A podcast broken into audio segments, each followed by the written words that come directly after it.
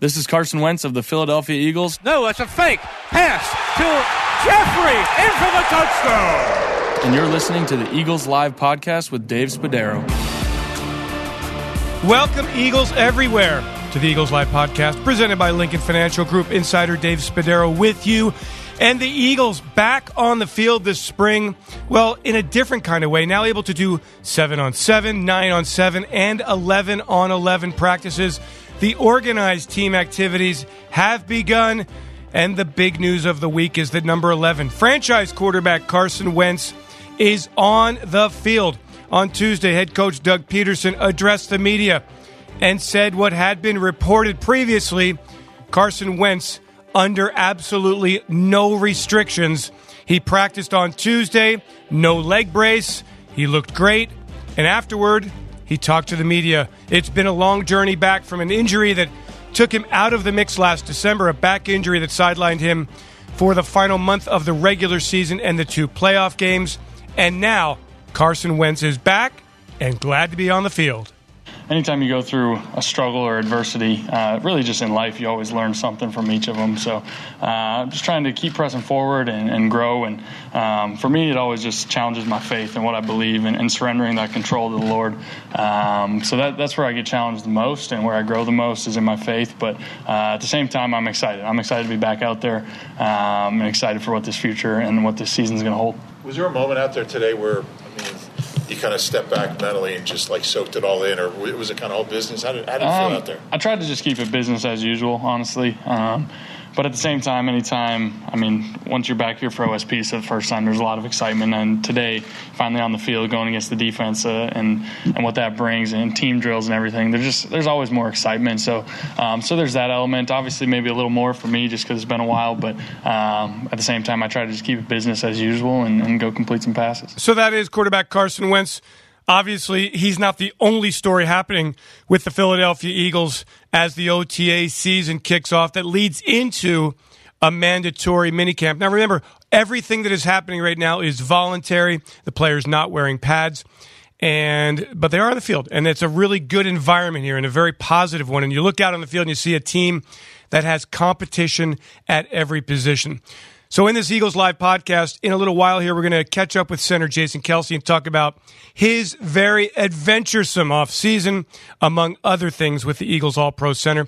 But first, let's go into the locker room and talk to some players, some early thoughts on the Eagles and the spring as the OTAs are here, one step closer to training camp 2019. Dallas Goedert, Eagles tight end, when you look back at last year, they always say the first year is a blur. Was it a blur as a rookie? Uh, yeah, it, it really was. Um, you know, each week went fast, um, and there was just so much thrown in each and every week, learning the new offense, learning the defenses. Um, obviously, everything was new, um, but just looking back, I was like, I don't even really remember playing some of the games. So um, I feel like I've came a long way since my rookie year. I'm excited to keep growing. In what ways do you think you're a better player? Everything. I'm able to play faster. Um, my routes are better. I feel like my technique blocking's better. I know who I'm blocking. I know uh, what other people are doing, which will just help me as a player. Does it all slow down as you take every step along the way? Yeah, for sure. Um, I remember this time last year, my head was spinning every time I stepped out on the field, um, and now it's you just kind of go out there, hear the huddle call, and it's just kind of like the back of your hand. You just know it. When you look at these rookies now, you, you can kind of understand what they're going through. Have you reached out to any of them and said, "Hey, don't worry, it's it's going to be okay"? Yeah, a couple of them came up to me and asked me different questions. How do you learn the offense? Uh, how do you figure out how fast Carson's going to throw it? Things like that, and it's it's just uh, you know repetition. It'll come. Um, obviously, none of the coaches expect you to know it on the first day. You're a grizzled veteran now, Dallas. I like to think so. You know, they say you're a rookie till your third game in your second year, but uh, I feel like I can still help them out a little bit. Thanks so much. Thank you, Malik Jackson. So, how's it been being a Philadelphia Eagle? It's been cool. You know, uh, getting all the guys. Everybody's really cool. Um, helped me learn the plays. You know, get the system right. Uh, it's been it's been fun. Yeah. They say it takes a lot of time to kind of assimilate into a locker room. Have you found that to be the case? Um, it's actually really easy because these guys are very friendly. You know, everybody's very understanding. Um, we have a healthy respect for each other. I know who these guys are. They know who I am as a player. So to come in here and get to know them as people, it's pretty pretty easy. But uh, just learn the defense. You know, trying to switch uh, mindsets of what they want and what I've been doing is the, the hardest part. But uh, we're getting there. Early thoughts on the scheme? I mean, you came in, you your understanding was aggressive would really fit what you do. Is that kind of the way you've been thinking about it? Oh yeah, you know, I definitely been thinking about it like that, and it does fit me. You know, but once I kind of get away from just thinking of you know play blocks, then it'll be a lot easier. You know, just got to forget what I've learned and what I've done, and just kind of come in here and and uh, just do what they want. And, and it's coming along, but it's day one, so we'll get better. How would you describe what you know of the mood in this building? Uh, laxed, fun, um, straight to business. You know, um, it's a fun atmosphere, but we understand that it's about business when you're in here, and uh, I like it like that. Hey, Jordan Mailata, what was it like to get out there again in, in year two, and how far do you think you've come? It was awesome. Uh, I think today was a was an awesome day for me, uh, especially starting at right tackle now. Um, but reflecting from last year and this year, it was like day and night. I feel more comfortable now, understanding the plays and what calls to make and the technique to execute. So for me, it was like day and night. I feel more comfortable now, especially with the plays and in the huddle. Uh, it slowed down for me, so yeah. Did you wonder how it would be day one here? Yeah, I, I actually did. Today I was like thinking like I don't know how it's going to be. I want to know how it's going to be, especially starting at a new position. So I was like, I was a bit, um, I wouldn't say concerned, but I was a bit uh, cautious about it, you know, how to approach it. But as soon as I got on the field, I was so comfortable, you know, having Kelce making all the calls and just having Big V. Yeah, so, so, so, you're lining up against Brandon Graham. He's got that burst off the edge. What was your What was your approach today? I was. I saw him when I first saw him today. I said, "Bring it." I said, "Bring it." I don't want you to go easy. So I think I knew BG. I just didn't want him to, uh, you know, bull rush me. That's his favourite move. So you know, uh, B Brooks gave me a few tips before I went out. So he, he, was like, you know, stay low when you go against uh, BG. And so going left side to right side wasn't a huge problem for you. It honestly, um, it feels a bit weird. That's because I didn't get that many reps last year on the right side. But apparently the boys were like saying, "Yeah, you look good. Looks normal." And I was like, "Okay." Good start, man. Congratulations. Thanks, Dave. A lot, lot more to go, right? Yes, sir. Still got a long way to go. When we return on the Eagles Live podcast presented by Lincoln Financial Group, Jason Kelce, Eagles center, always entertaining, always thoughtful. We go deep into his offseason when we come back in just a moment. Speed. Power. This trophy is not given, it must be earned. The NCAA Men's Lacrosse Championships. May 25th through 27th at Lincoln Financial Field in Philadelphia. In the stick, boom, on the money, cradle and the pass. With the first championship. Visit ncaa.com slash lacrosse to get your tickets today. Pleased now to be joined on the Eagles Live podcast by Eagles center Jason Kelce. Some guys go to the beach in the off season. Some guys do a trip to see their families. You, Jason, climb Mount Kilimanjaro. I did. I did go to the beach too. I don't did you? Wanna, Before or after Kilimanjaro? My wife and I went to Maui, so oh, I got geez, that in as well. Man. Yeah, yeah, yeah. Uh, what kind of training did you do for Kilimanjaro? Um, not enough. Is, no, it, hard? Is it hard?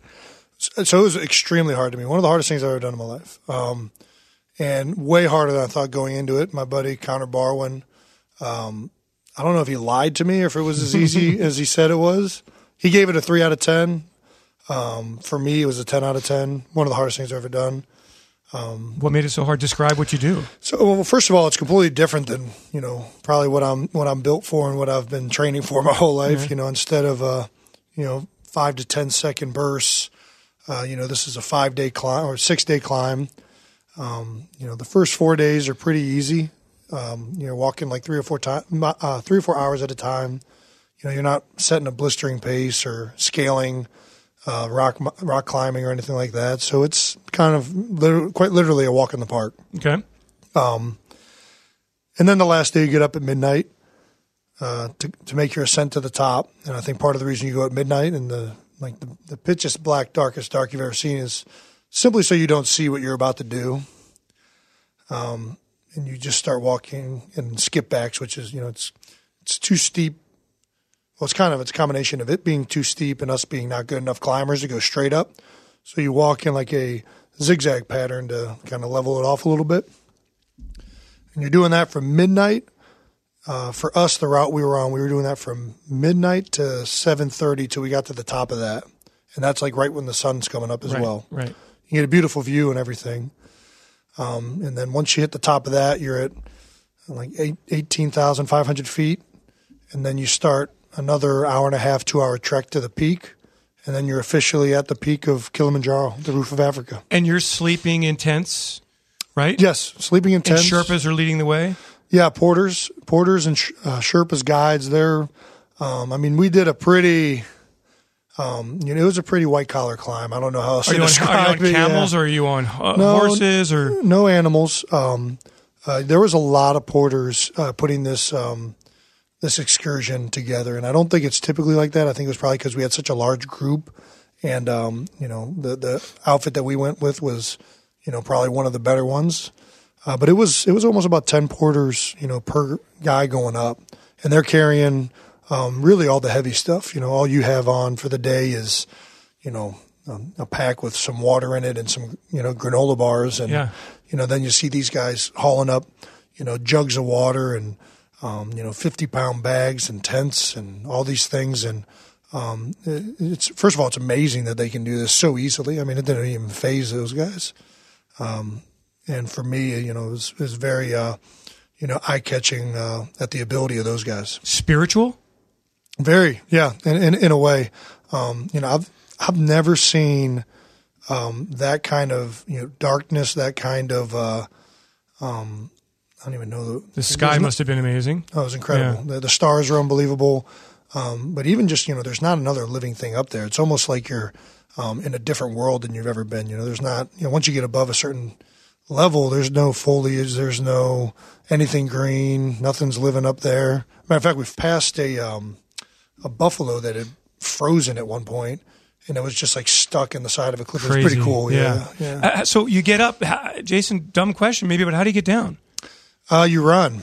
No, quite literally. Seriously? Yeah. So once you get, and part of the, re- we went a little bit slower than probably what's ideal because we had such a large group of guys. We had uh, eight or nine military veteran and then eight or eight players, I believe.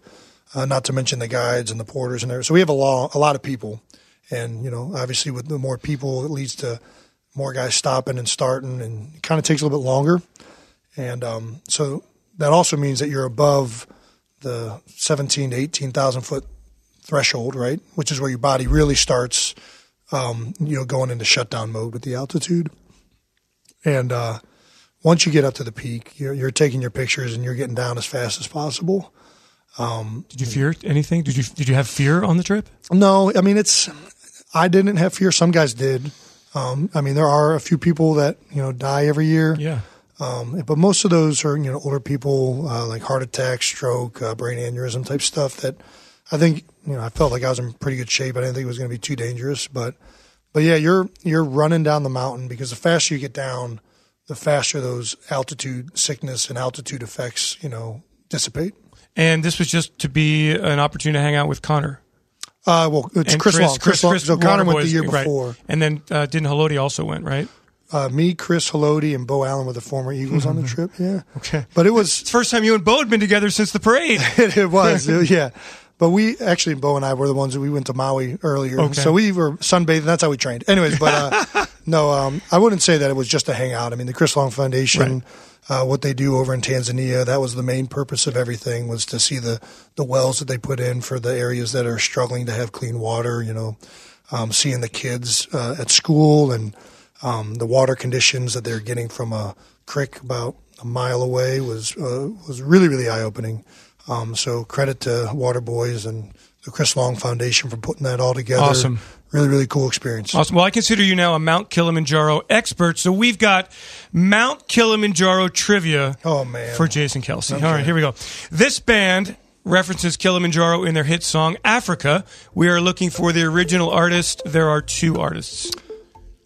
really, I thought Toto. Toto's one of them, and there's it's been a modern version of that, a cover version of that. Um, well, I know uh, Straight No Chaser covered it as an a cappella group, but that well, that's not, on my, that's not on your list. That's not on my list. And that's actually that's that wasn't a full cover, so maybe I'm Weezer Weezer with the cover. Yeah. I didn't know that. Okay, Yeah. I didn't. I've not listened to a lot of Weezer. All right. To the nearest hour, Jason, what is the fastest time recorded for a person summiting the mountain and returning to their starting point? So I think I know this one Okay. because I think they told us ten hours, A little bit less than that. a little bit less, eight, Six hours, 42 six. minutes. But I know the way they do it. How do they do it? So they walk up. So the way the competition runners do it is they walk up to the top, the peak of the mountain to acclimatize, and then they actually go down instead of going up and down. They go down and up, and I think that that qualifies as a full scale. Ah. But it also allows them to acclimate their bodies so that on their sprinting way back up, they don't have to um, get used to the altitude again. That's incredible. All right, true or false? The amount of people who reach the summit versus people who attempt is 66%. Um, 60% success? Success, yes. True or false? False. True is the answer. Mount Kilimanjaro is not active but is dormant, meaning it could erupt again. Or is it extinct, meaning it will never erupt again? Extinct. It is dormant. Its last eruption was approximately 200 years ago. Last one the difference in age between the youngest and oldest successful climbers is greater or less than 70 years. Wow. Um, I'm going to say greater. Yeah. Yeah. Youngest, seven years old. Oldest, 86 years old. Wow. Yeah. 79 year difference. Um, there you go. That's your- Perfect. All right. Oh, Jason, how's how's everything? I, I'm, I can't believe it's your ninth year of, of NFL football. Yeah, it seems like I just got here. Um, you know, pretty remarkable um, with the the career um, that I've been fortunate enough to have here, and then also uh, the guys that I've been able to be a part of, the team that I've teams that I've been able to be a part of. Uh, you know, this organization's second to none. It's been awesome. Um, so yeah, I'm I'm happy to come back for my ninth year. When it's all over, do you think you'll remember the games, the times, the players, the locker room? What? Uh, for sure, the locker room and the players. Yeah, I think that you know, and especially, you know, we were up actually on Kilimanjaro doing like a Q and A with Chris and Beau, and they asked us like our our favorite moments of uh, being in the NFL, basically, and not one of us mentioned the Super Bowl. And I think that that's kind of telling that you know, the Super Bowl is an ultimate goal and the ultimate achievement that you can accomplish, but um, ultimately you realize that you know it's it's really about the guys that you that you did it with, uh, the adverse times that you've been through that have not only made you better, your te- but your team better, and um, you know those are the things that you remember the most. You know the little things at training camp that really stick out, and uh, the misery stands out more than the good a lot of times. I would imagine for you, Jason, it is impossible to go a day around here without being asked about the parade, about the speech, about being thanked, being congratulated. Is that an accurate statement? Uh, in Philadelphia, for sure, yeah. Uh, If I'm if I'm out of sight of the city, I can kind of lay low, but um, you know, it's great to be honest with you. I mean, i unless I'm in like some sort of unbelievable hurry, um, you know, sitting and hearing a guy tell me about how it um, us winning the Super Bowl was like the greatest thing that his father could get. Um, you know, before he passed away, you know, uh, you know, seeing the joy on kids' faces and and all that. I'm you know really blessed if that's the hardest thing I got to go through. Yeah, so you don't look at it like it's a curse, like it's oh my gosh, I can't get away from this. It's incredible. I mean, there. I don't want to say like you know, there's times where you're trying to get someplace in a in a quick hurry that maybe it's that case. You know, I was at the Phillies game the other day, and then it can become overwhelming at times. Um, but for sure, when it's you know, when it's in a controlled environment, or when whenever it's like you know just out to eat or just you know very organically seeing somebody, um, you know that still puts joy on my face every time. Last one, Jason. What is it that you love about the game of football? What keeps you coming back for more? again, it's the guys. It's Mhm. it's you know I think that you know I do love to play the game you know selfishly just on my own um, you know competitiveness, um, but none of this stuff would be possible uh, you know without the teammates that I've had, without uh, the guys that I've been fortunate enough to not just learn from but compete against. Um, you know, it really you know it, really forces or um, what's the word I'm looking for? It really um, allows you uh, to become a better person, a better player, a better overall individual um, by interacting with um, guys that are equally as competitive and hungry as you are on a day to day basis. I asked Carson Wentz, by the way, the sneaky best athlete in the locker room, and he said you. Wow. People people don't realize just how much you're how just a dominant athlete you are. Well, maybe? Carson's just being nice to me, but I'll take it. Yeah, man. I thought he was going to say Jake Elliott. Who would you say is the like the best athlete who maybe nobody thinks about? Man. Do you think that, do you Um, think offensive linemen are great athletes? Yeah, I do. I think that you know it might get lost because we have to be pretty large in order to do it, and um, that's going to be hard to be successful at other weight at other sports while you're that heavy.